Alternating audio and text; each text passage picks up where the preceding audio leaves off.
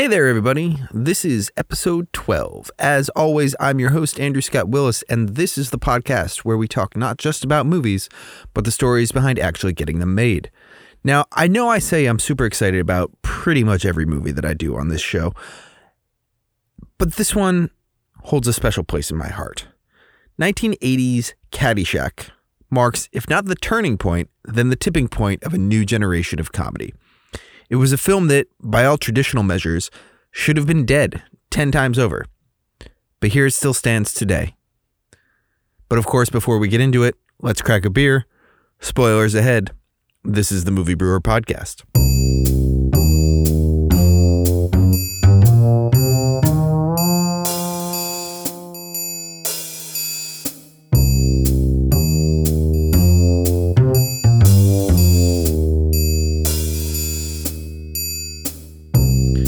My beer this week is Total Consciousness, a New England IPA from Night Shift Brewing. Now, Night Shift is a very, very dear brewery to me, probably one of my top breweries ever. Uh, it was founded in 2012 by Rob Burns, Michael O'Mara, and Michael Oxton. And Night Shift is so named because those three friends used to chase their home brewing passions late into the evenings. Since their founding, they have expanded into one of the more notable craft breweries in Massachusetts. And part of that expansion is the Lovejoy Wharf Innovation House, part of downtown Boston, where brewer Anna Job brews all kinds of different experimental beers. Uh, and Total Consciousness is one of those. I have it in front of me here. It is a 6% alcohol by volume. And to give a little background, Anna was one of the early, I suppose the phrase would be early adopters of Night Shift Brewing. She volunteered to help them out when they were first starting out and slowly grew in their ranks as they expanded. And she likes to experiment with different ingredients. She's very loyal to local New England ingredients. And she creates a seemingly endless array of exciting, new, strange beers that we can all enjoy. And this total consciousness is no exception. So I'm going to crack this open here and see how we do.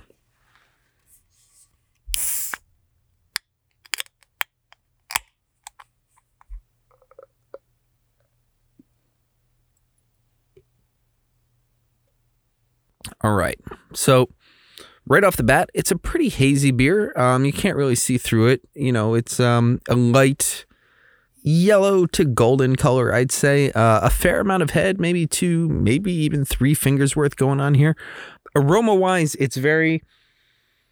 Aroma wise, I feel like there's some hints of citrus in there, maybe. It, it smells very light and, and airy, um, which I don't know. We'll see. Let's see what it tastes like.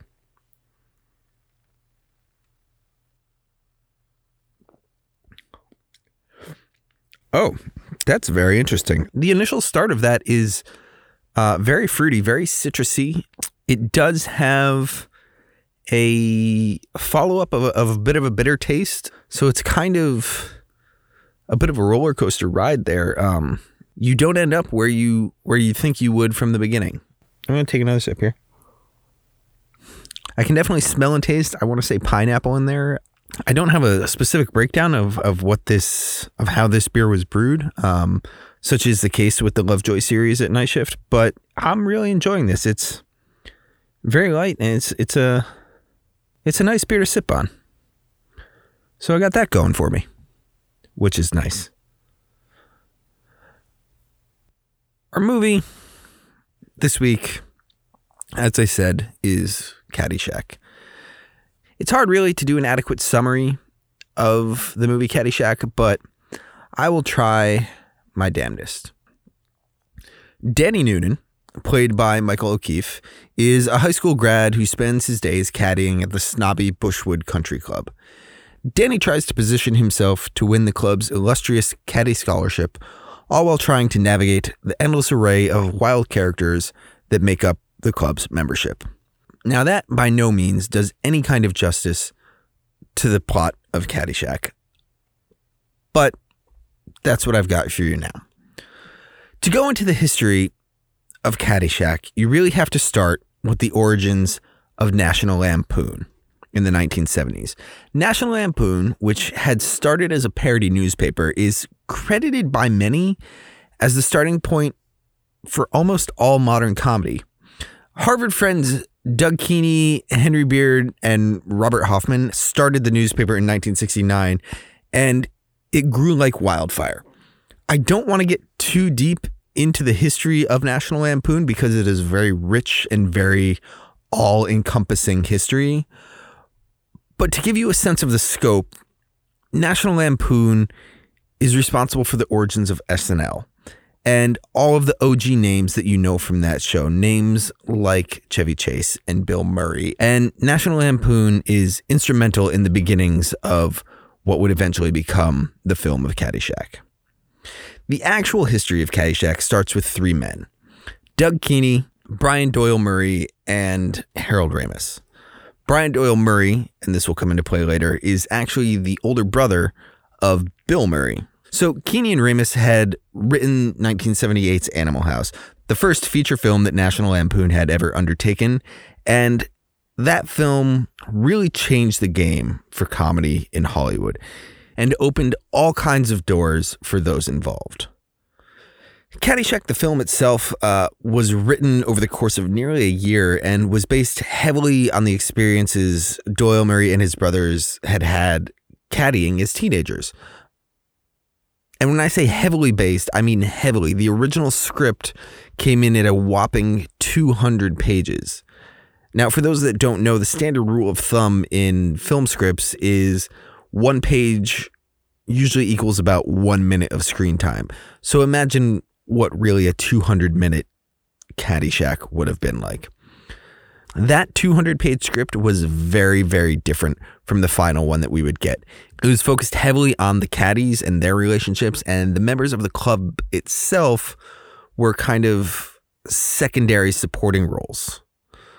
Also, there were no gophers, and there was no Carl Spackler. So obviously the script was cut down, reworked and reworked, but Harold Ramis came up in the Second City Improv Group in Chicago.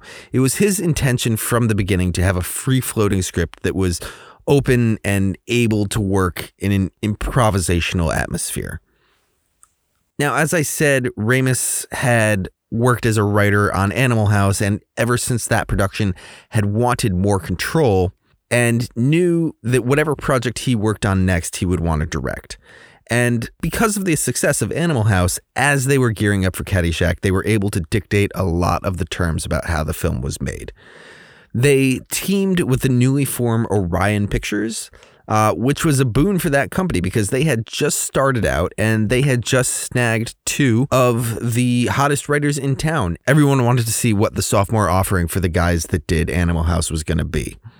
Orion was very willing and eager almost to let Harold Ramis direct, even though it was something he'd never done before, and you know that can that can be a risk.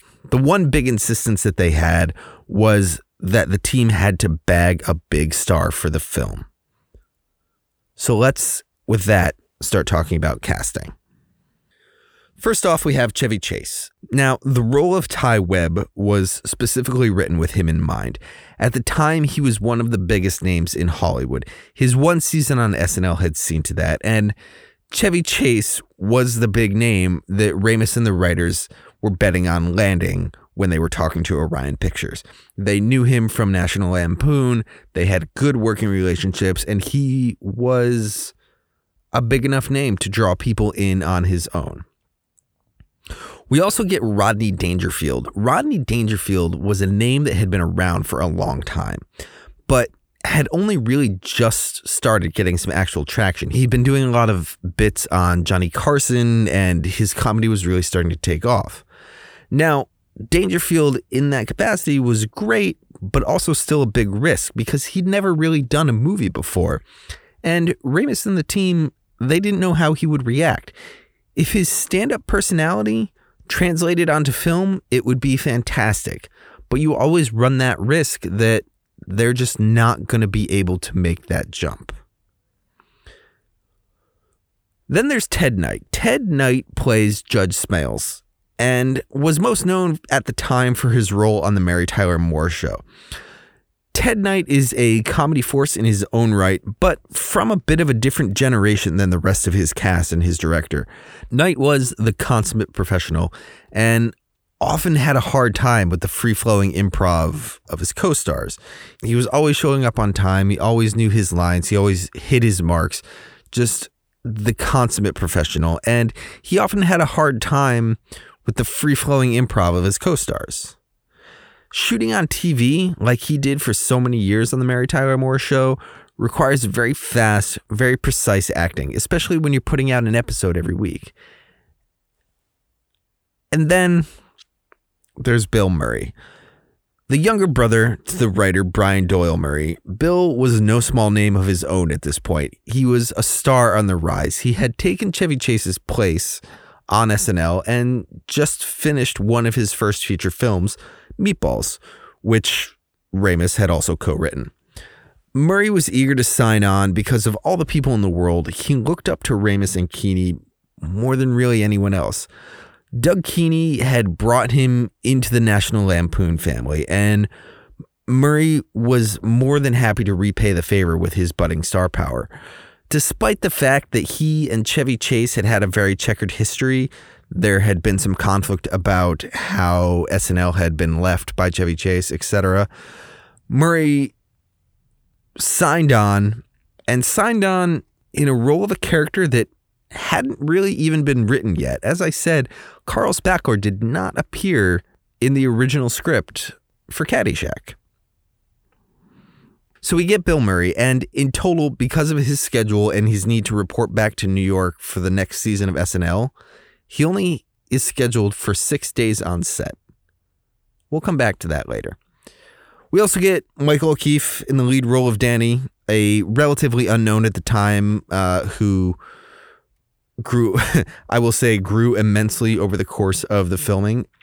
We get Sarah Holcomb as Maggie O'Hooligan, who ends up not being a huge character in the film, but in the original script was a much larger player.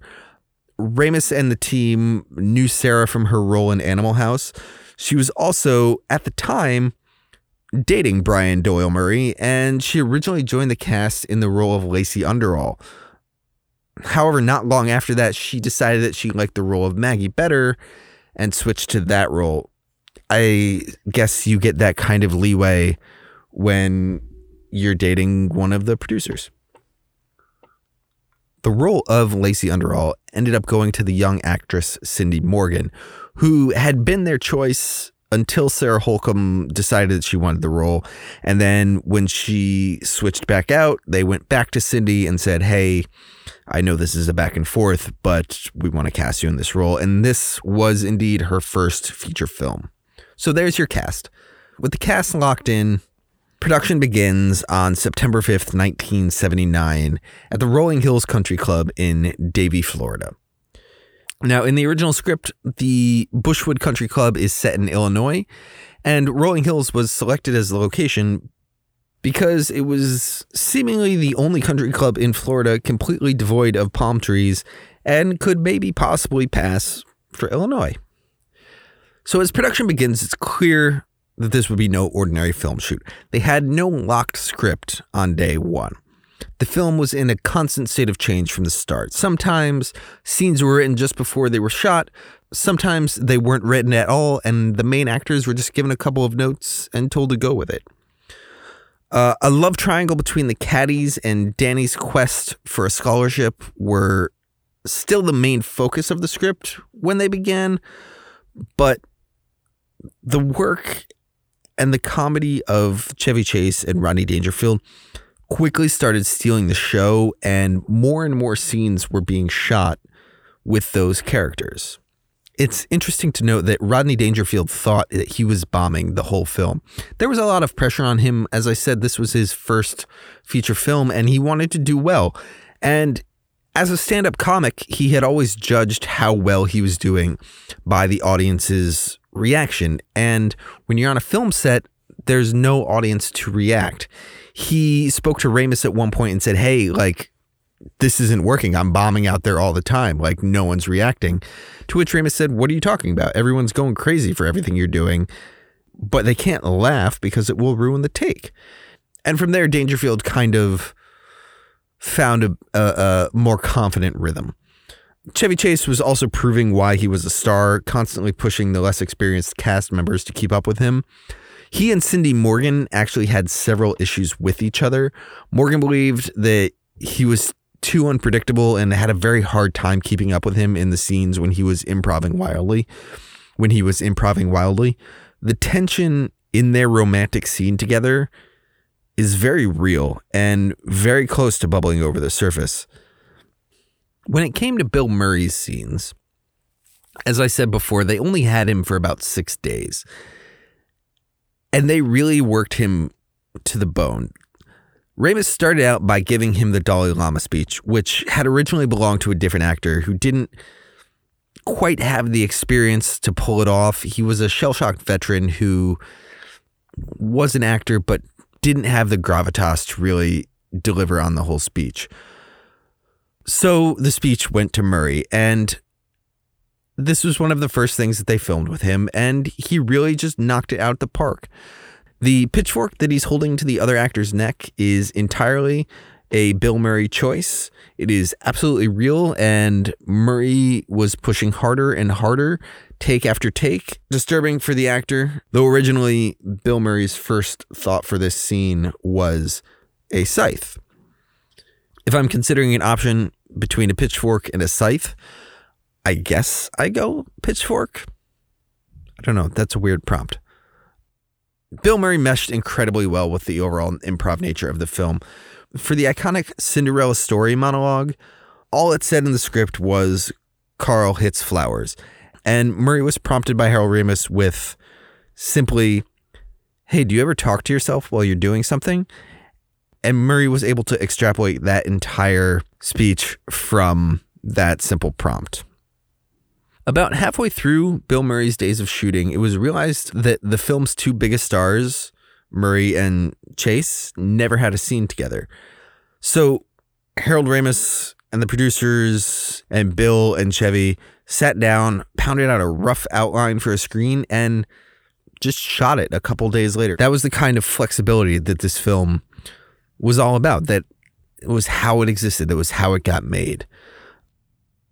So then after the six days, they wrap out Bill Murray. He goes back to New York, having delivered what I consider one of the most memorable performances and all for a character that wasn't even in the original shooting script. So, shortly after Bill Murray wraps, they film the final scenes of the country club. And that's the large explosion that tips Danny Noonan's ball into the hole. The production was less than forthright with the owners of the club. The explosion scene was something that had been in the script from the beginning, but they had always pitched it as something that would probably get dropped as they went on. They weren't fully committed to it, you know, explosions, I don't know, that's expensive.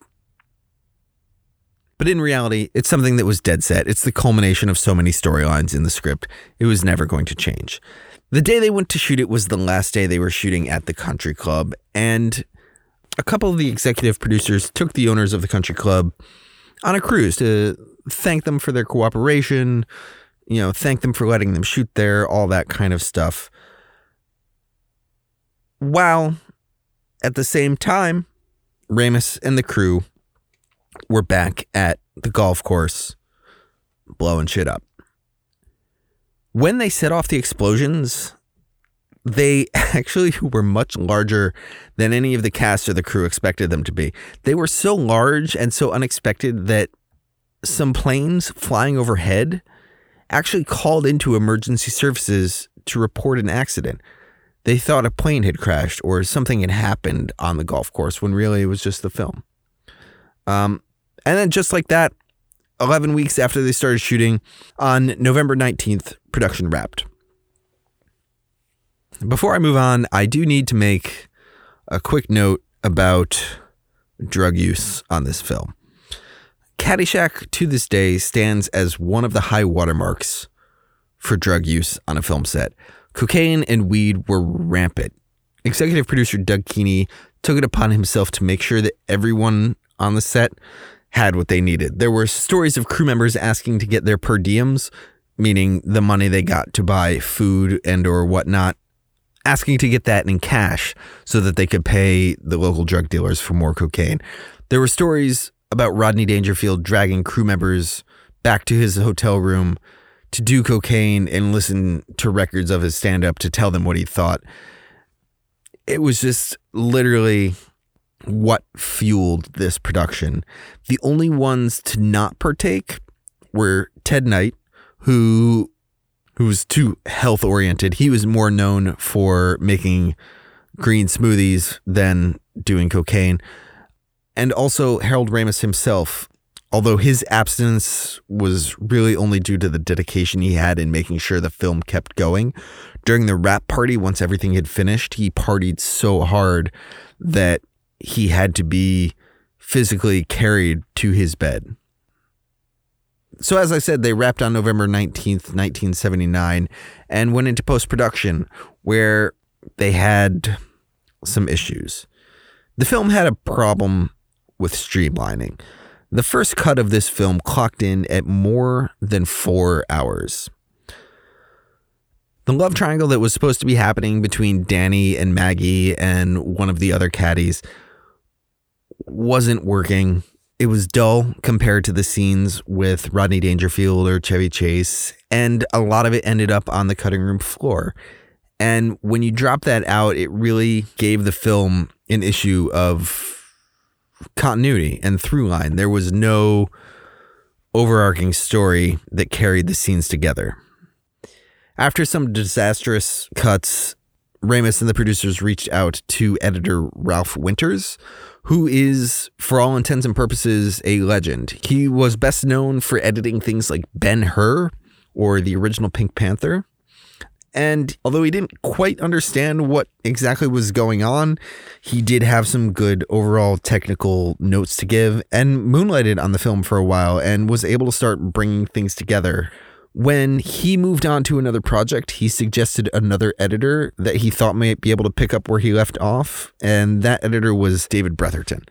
Bretherton and Ramis worked closely on getting a rough, solid edit done, but something was still missing. And that's when producer Jon Peters had an idea.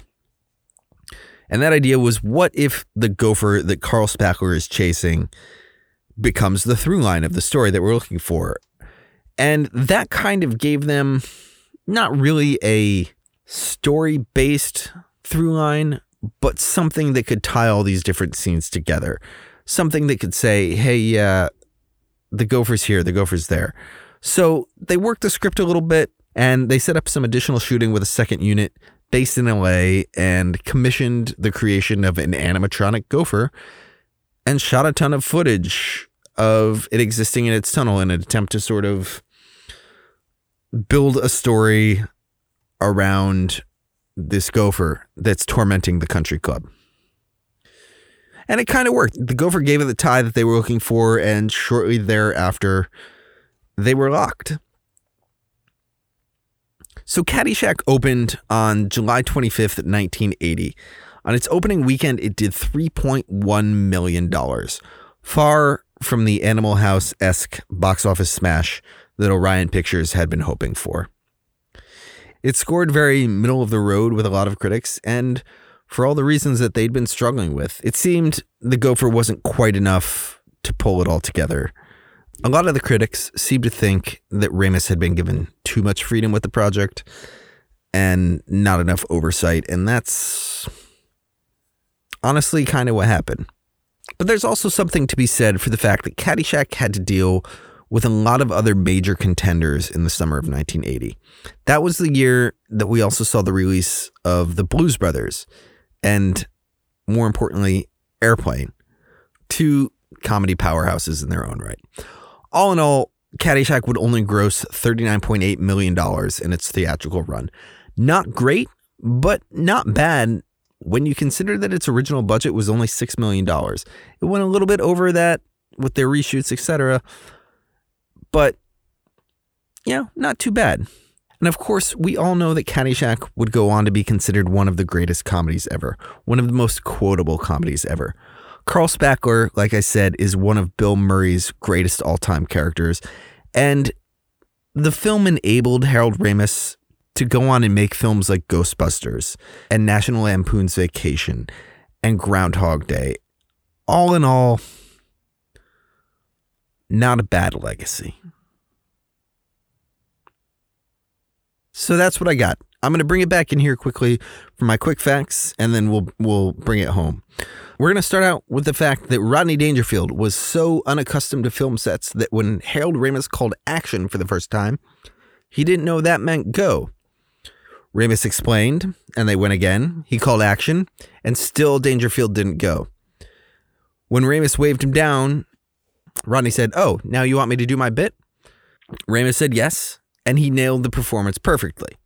So from that point on, every time he was directing Dangerfield, Harold Ramis would say, Okay, go do your bit, and Rodney would go. Moving on, the first shot that Cindy Morgan filmed was her walking across the pool area and climbing up onto the diving board. Now, without her glasses, Cindy Morgan is legally blind, and she had to do that whole scene without being able to see where she was going. And just to really paint the picture, she's wearing very high heels in that scene, climbs up a very high ladder, and dives off a diving board. Now, because of her sight issues, she actually didn't do the dive. They used a stunt double, but still, that's a lot. The Kenny Loggins song, I'm Alright, was specifically written for this film. Loggins wrote it in one night after being shown a screener of the film. Also, shortly before principal photography began, a Category 5 hurricane swept through Florida and caused widespread damage to the country club where they were set to film. The titular Caddy Shack that they had built was destroyed and had to be rebuilt again afterwards. And finally, as I said, Caddyshack had an opening weekend of $3.1 million. It opened second in the box office behind The Empire Strikes Back, which is still a juggernaut in its 10th week. So there you go. Caddyshack. I hope that wasn't rambling too much in there. I'm going to bring it back real quick to my total consciousness. Um, overall, this is aging pretty well. It actually has a really nice balance between the fruitiness and the bitter. Um, when I first sipped it, I was a little bit worried that it might teeter back and forth too aggressively, but it's it's well balanced, and I give a lot of props to uh, to Anna for this one. I will say, as I said at the top, Night Shift Brewery is a very dear place in my heart. I went and bought this beer after the Massachusetts shut down for the uh, the COVID nineteen pandemic, and it was very surreal walking in and buying this beer at a distance. And I give props to the owners of Night Shift for how they've handled their situation, and I hope they'll power through. And I hope when we all get to the other side of this, they'll still continue producing great beer. Um, yeah, I feel like I keep ending these on that odd COVID 19 note, but with everything that's going on, I'm still happy to be drinking some fantastic craft beer. And that will bring us home for episode 12. Uh, as always, I hope you'll hit that like or subscribe button. Uh, be sure to check me out on social media. I'm on Twitter, I'm on Facebook and Instagram at The Movie Brewer. You can also check out my movie reviews on Letterboxd and my beer reviews on Beer Advocate. And I hope you'll tune in next time for one of my favorite, I won't say musical, but musically based films. Thanks for listening. I'm Andrew Scott Willis, and this has been the Movie Brewer Podcast.